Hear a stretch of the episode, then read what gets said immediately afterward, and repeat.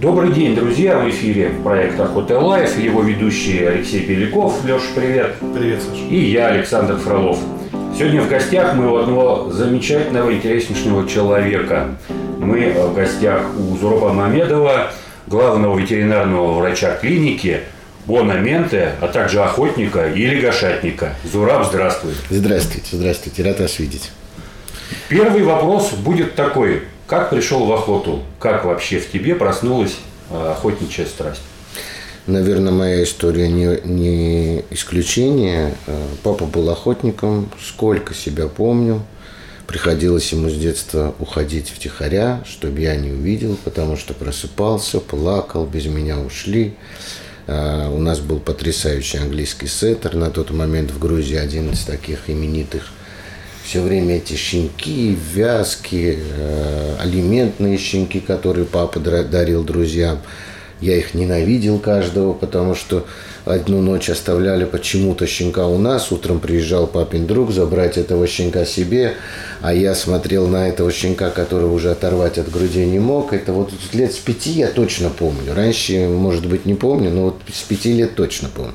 Ну, то есть ты с детства с собаками? Собаки, охота. И вот где-то с 7-8 лет я уже начал с ним ходить. Мне было очень тяжело. Были моменты, когда он выходит на кеклика, оставлял мне мелкашку около машины. Я ходил с этой мелкашкой. Естественно, ни во что попасть не мог, но 10 патронов оставлял. И я вот там ждал, когда он вернется, смотрел эту дичь в руках. Но самое интересное, почему ветеринарию ушел, наверное, тоже из-за охоты потому что я никогда не давал добить подранка. И в итоге у меня дома э, был вольер, ну, наверное, квадратов 50, Ого. в котором жило все. Перепела, гуси, серая куропатка, фазаны по 10 лет у меня жили. И вот это все я лечил, э, ставил шины. Где-то в девятом классе уже родители сказали, что это, наверное, твое, готовься, нанимаем репетиторов, потому что я по химии был очень слаб, и мне нужно было именно подготовка по химии. Я поступил в ветеринарный институт, потому я благодарен охоте за выбор профессии. Интересно, потому что вот общественное мнение людей несведущих, оно выглядит, мы все как охотники прекрасно понимаем как. Да, охотник это жестокий убийца, то есть люди путают охотника с браконьером и живодером зачастую. И вот твой пример и охотника, и человека, который настолько любит э, животных с детства, что это стало твоей профессией, наверное, такой один из уникальных. Ну, наверное, но все равно это же путь, идущий из семьи, из того, что ты видел. Мне безумно нравилось проводить время с друзьями отца, с отцом. Мы дружили с ним. Все его друзья меня знали. Э, до сих пор где-то встречаемся, вот там, если я в Грузию приезжаю на охоте, участвую, подходит обязательно, если есть какой-то пожилой охотник, подходит и говорит, я на тебя долго смотрю, чей ты сын?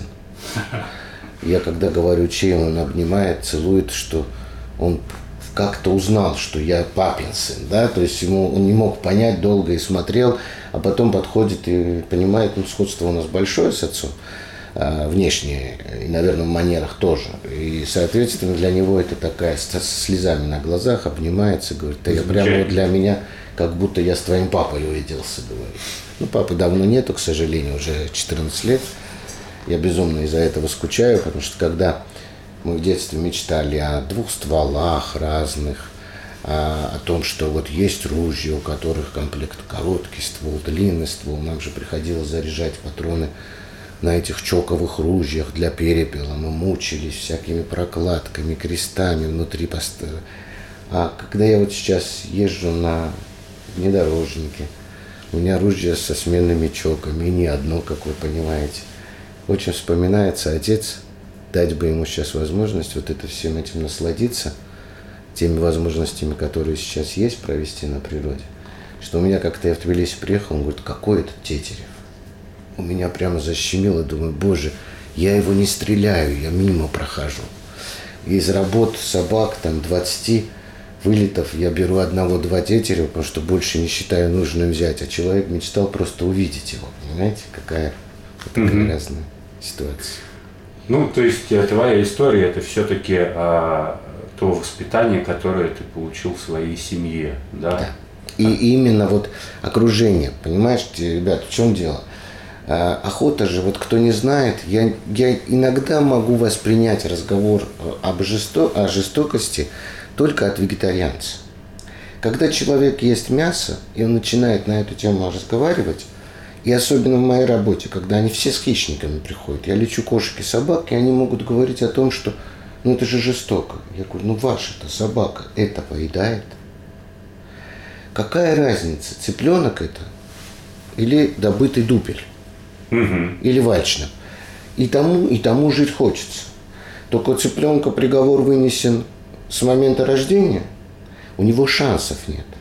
Совершенно а вальчнапа и дупеля еще пойди найди и добудь. Не каждому дано. Угу. А, а вот то, что касалось, в чем я рос, ну, это же не, не... Что такое охота, если кто-то не знает? Мы-то все эти... Это сборы, это эмоции, это бессонные ночи перед выездом, потому что тебя э, адреналин, который не дает уснуть. Это сбор друзей, шутки, прибаутки, встречи, встречи хорошие застолья. Все это вместе называется охотой. Да? Это же мы не пришли, не стрельнули и ушли. Да, сегодня такие охоты тоже есть. Да? Это вольерные охоты, это э, выпускная птица, где ты гарантированно добываешь эту птицу. А я вырос на том, что мы могли два дня покататься и не выстрелить но провести прекрасное время с папиными друзьями, которые превращались в профессора, академики, инженера, начальники трестов, превращались в маленьких детей, на которых я смотрел 12-летним э, пацаном и думал, боже, они младше меня. Только сейчас я понимаю, что это была их отдушина, где они ни начальники, ни подчиненные, они все равны, они с друг другом шутят. Э, у нас даже один в компании у папы был секретарь райкома партии, которым они издевались по полной программе. Он приезжал всегда с Голланд Голландами, с пердами. Вот, э, они ставили бутылки, стреляли, э, кто, какое ружье кучнее. Ну, вот эти все шоу проигрывали друг другу ящики коньяков. Это и было то, что меня вначале привлекало.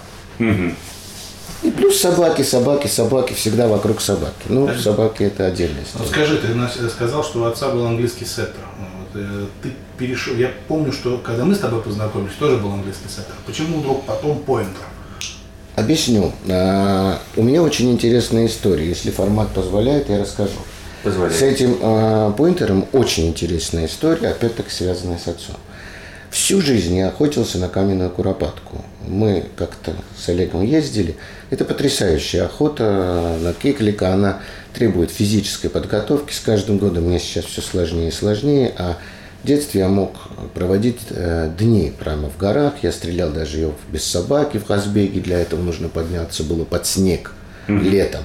То есть на 3000 метров, 3200 на высоте.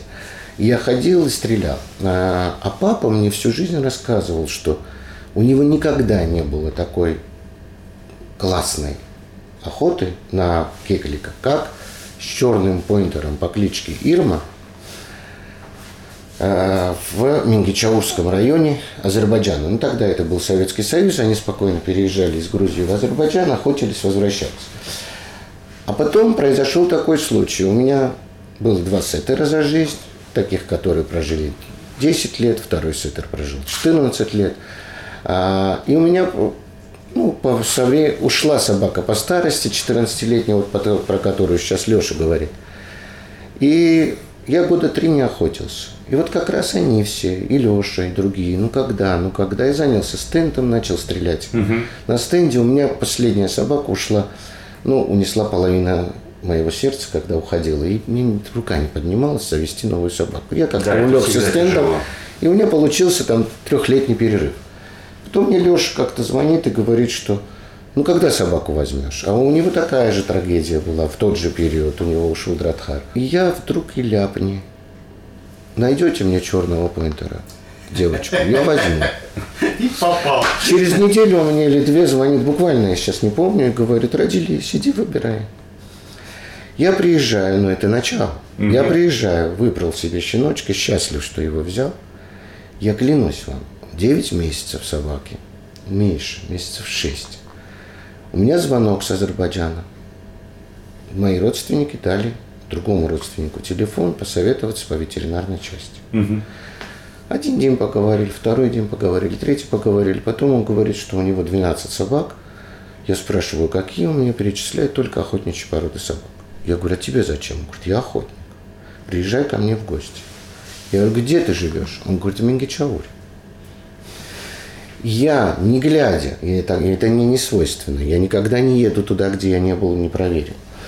Я сажусь на самолет и лечу туда с щенком 8 или 9 месяцев. У тебя даже была фотография, Леша, в этом роге, а, где я стою с этим своим рекордом личным. А, Прилетаю с 8-месячной собакой или 9-месячной туда. А, Мы, ну это сентябрь, да, это получается нашим собакам еще года нету, потому что наши родились в октябре. Да. 11 месяцев. Три дня занимаюсь перепелом, потому что собака не поставлена. Не разрешаю подходить никому к себе, работаю один на один с собакой. Это было условие обговоренное по телефону. Когда я увидел, что у меня собачка работает потрясающе на перепел, она меня поразила, я сказал, завтра едем на Киклик. И вы представляете, я побил свой рекорд, который держался ну, в 25-летнем стаже, как минимум, и добыл а, 27 кекликов за один рабочий день. За один. Да. Приехав, по сути, Первый раз на сложнейшую охоту Нерабочей собакой. с неготовой собакой. Ну, я его подготовил там же. Ну, понятно, да. я За эти три дня. Ну, приехал. Я получил колоссальное удовольствие. Я отвез туда патронтаж папин. У меня осталось три патронташа от папина от 56 года. Я точно знаю, когда он купил ружье, тогда он купил эти патронташи. Отвез туда, думаю, если все срастется, я подарю этот патронтаж. И когда уже мне отвальную делали, зарезали барана, я 10 дней там поохотился, получил колоссальное удовольствие, я хозяину дома вытаскиваю и говорю, что вот такая история, все это рассказал. В тосте дарю ему патронтаж, я говорю, хоть частичка папы, хочу, чтобы осталось здесь. Потому что я вернулся сюда через 40-50 лет после того, как был папа. И провел тот же незабываемые вот эти выходные, э, охотничий отпуск. И, соответственно, хотелось так сделать. Но самое интересное, он заплакал, сказал что-то сыну, я азербайджанский плохо понимаю. Сын убежал, пришел с таким же патронташом, только идеально новым. Мой был весь потрепанный. Папа всю жизнь с ними ходил. Светло-коричневого цвета, мой был темно-коричневый. И сказал, это мой дед охотник мне подарил, я его ни разу не носил. Забери его с собой. И мы вот так обменялись, а потом уже мы ездили с Олегом туда. То есть, ну, вот такие сложились отношения. И если бы не этот выбор поинтера, вот этого бы не произошло. Потому, отвечая на твой вопрос, это что-то судьбоносное. Никакого э, претензий к англичанам не было, кроме длинной шерсти. Ну, не было. Единственное, с чем я мучился, это вот у меня собачка всегда английский сеттер, особенно на Кавказе, где много репейника. Приходилось стричь как барана, теми же бараньими ножницами, потому что тогда никаких бритв других не было. То порежешь, то произошьешь. То есть это вот мучение, единственная претензия была к английскому сеттеру. Безумно люблю эту породу. Мне очень нравится их стиль работы. Особенно, когда вот как моя последняя была, это кошачий, ползающий со стертой грудью а, в кровь к концу сезона, потому что она на Да. куропатку пол- ползала, я не знаю, десятками метров. Вот это мне нравится. Но поинтер меня поразил скоростью. Вот. И сейчас я громадное удовольствие получаю, если есть дупель, если есть вальчнеп, вы меня не оторвете ни на другую, ни на какую охоту. Какие охоты больше всего любишь? Я люблю луговые. Все-таки вот, когда я вижу всю работу собаки, от ее старта до вылета птицы, все на глазах. всё. Классические. Да. Вот. Это Там она вопрос. максимально раскрывается. Вопрос самый. Мы же все как бы охотники равнинные. Вот скажи, что поинтер, что сеттер, это же очень широкий поиск. Вот в горах как это вообще? Насколько это? Ну, смотрите, если мы говорим про горы и охоту на кеклика, допустим, га- охотился тоже на, на тетерева кавказского, вроде узко, да, но на самом деле Это всего лишь одна маленькая стайка, там 10-15 птиц. Бывает, к зиме объединяются, но пока мы охотимся, они, как правило, 10-15 птиц – это один выводок, который на площади, вы не представляете какой. Это вы знаете, как кавказские маленькие народы шутят. Говорят, наша страна не маленькая. Если ее погладить утюгом, она станет больше Европы. Просто эта площадь, она горная. А сейчас вот моя Кася, где-то с четырех лет, как я бипер на нее нормально повесил, она может уйти на 400, на 500 метров в горах. Но она никогда не поднимет птицу без меня. То есть поиск она расширяет максимально, когда нету птицы. Когда ты приходишь и в ущелье первое же зашел, и она чувствует наброды, чувствует, что вот здесь и было полчаса назад, час назад, она не уйдет. Она будет обрабатывать эту площадь до последнего. Но когда птицы мало, или птица переместилась, а тебя привезли в место, где уже птицы нету, допустим, по сезону, потому что это все-таки миграционно, сверху вниз, к воде, от воды, в жаркое время все около воды. Вот, бывает, ходишь все эти горы, обошел целый день, а потом спускаешься, э, чтобы лагерь разбить где-то около воды, покушать, перекусить. А оказывается, все птицы там около этой воды, не надо было ходить это всю территорию. Единственная сложность Прекрасно работают они, конечно, и Сатера, и Драдхарам тяжеловатее, Курцхары работают потрясающе. Драдхарам чуть-чуть из-за их конституции тяжело вот этот подъем-спуск, подъем-спуск, потому что там постоянно подъем. Ну, представьте, вы идете по Более мощная собака, да, она в, да. принципе придумана, при хорош... более тяжелая, да. При хорошей концентрации птицы вопросов нет, угу. потому что киклик никогда не взлетит Э, не даст возможность, чтобы ты прошел выше. То есть, когда ты идешь по склону, он обязательно пробежит наверх. То есть собаке приходится все время подниматься, проверять вершину, спускаться вниз во враг, проверять, а иногда и на другую сторону овраг. Угу. И эта работа, она до крови подушки, пока не привыкнет собака, это очень сложно. Вот это. А когда собака легкая, такая, как мой поинтер, да, где одни мышцы и тоненькие-тоненькие кости, конечно, это легче. Когда птица сконцентрирована во враге, там уже работа, поиск не такой широкий. Попроще. Попроще. Угу. Интересно. На самом деле поговорили, такое впечатление, что сам с тобой на охоту все лягушатники, поэтому уже все внутри. Да, и ты замечательную историю, конечно, рассказал. Вот оказывается, что есть на самом деле охота, которая объединяет людей через года, через границы, страны. Да, здесь, здесь однозначно. Национальности. Абсолютно, вероисповедание, потому да. что мы сидим за столом, я православный человек с мусульманами, кто-то свинину ест, мне день рождения там справили а, в один из три года назад. А, собралось там разномастная публика. Для меня привезли кабанятину, жарили мне шашлык из кабана, сами ели там другое мясо. И вот постарались и видишь, что никакой границы, никакого отчуждения. Он рядом с тобой сидит, и ешь этого кабанятину, который он вообще не притрагивается. Но он позаботился, чтобы тебе был более широкий, более привычный э, стол, который ну, доставит тебе удовольствие. И все это благодаря охоте, да. которая нас объединяет действительно. Да, особенно, знаете, вот как это на стенде. Приходят люди многие стрелять, но достаточно бывает, что как только он вытаскивает ружье из чехла, ты понимаешь, это спортсмен угу. или это любитель. Взял в руки в ружье, открыл ружье, уже понятно все, как он это делает. И на охоте же так. Вы сами вспомните. Попадаете в большую компанию. Первые 2-3 минуты, и вы понимаете, кто здесь охотник, кто случайно прибившийся в компанию за компанию. А кто этим живет не в плане э, материального, а в плане душевного своего, да, да. самочувствия, вы видите, что этот человек совсем по-другому относится. Он бычок не кинет. Он знает, как к этому относиться. Он знает, как друг другу сказать. Он знает, как положить ружье, чтобы оно никого не раздражало. А вот эти моменты, они и создают ту личность, которая называется охотник. Я вот как ветеринар могу обратиться к, любому, к любой аудитории и сказать, что охота приносит только пользу не браконьерство. Если ты никогда, меня никогда никто не ограничивал э, в возможностях охоты в Грузии.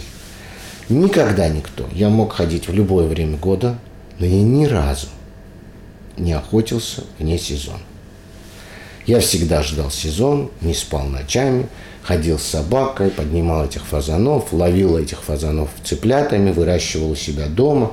У меня была методика отлова цыплят фазанов в природе. А потом они жили у меня дома. Ну, мне нравилось. Из-за этого я, наверное, ветеринар. Хорошо, Зураб, спасибо тебе большое за интересное интервью. Друзья, в эфире был проект «Охота Life». Мы были в гостях у нашего друга-охотника Зураба Мамедова. Пожалуйста, будьте здоровы и ни пуха, ни пера. Спасибо.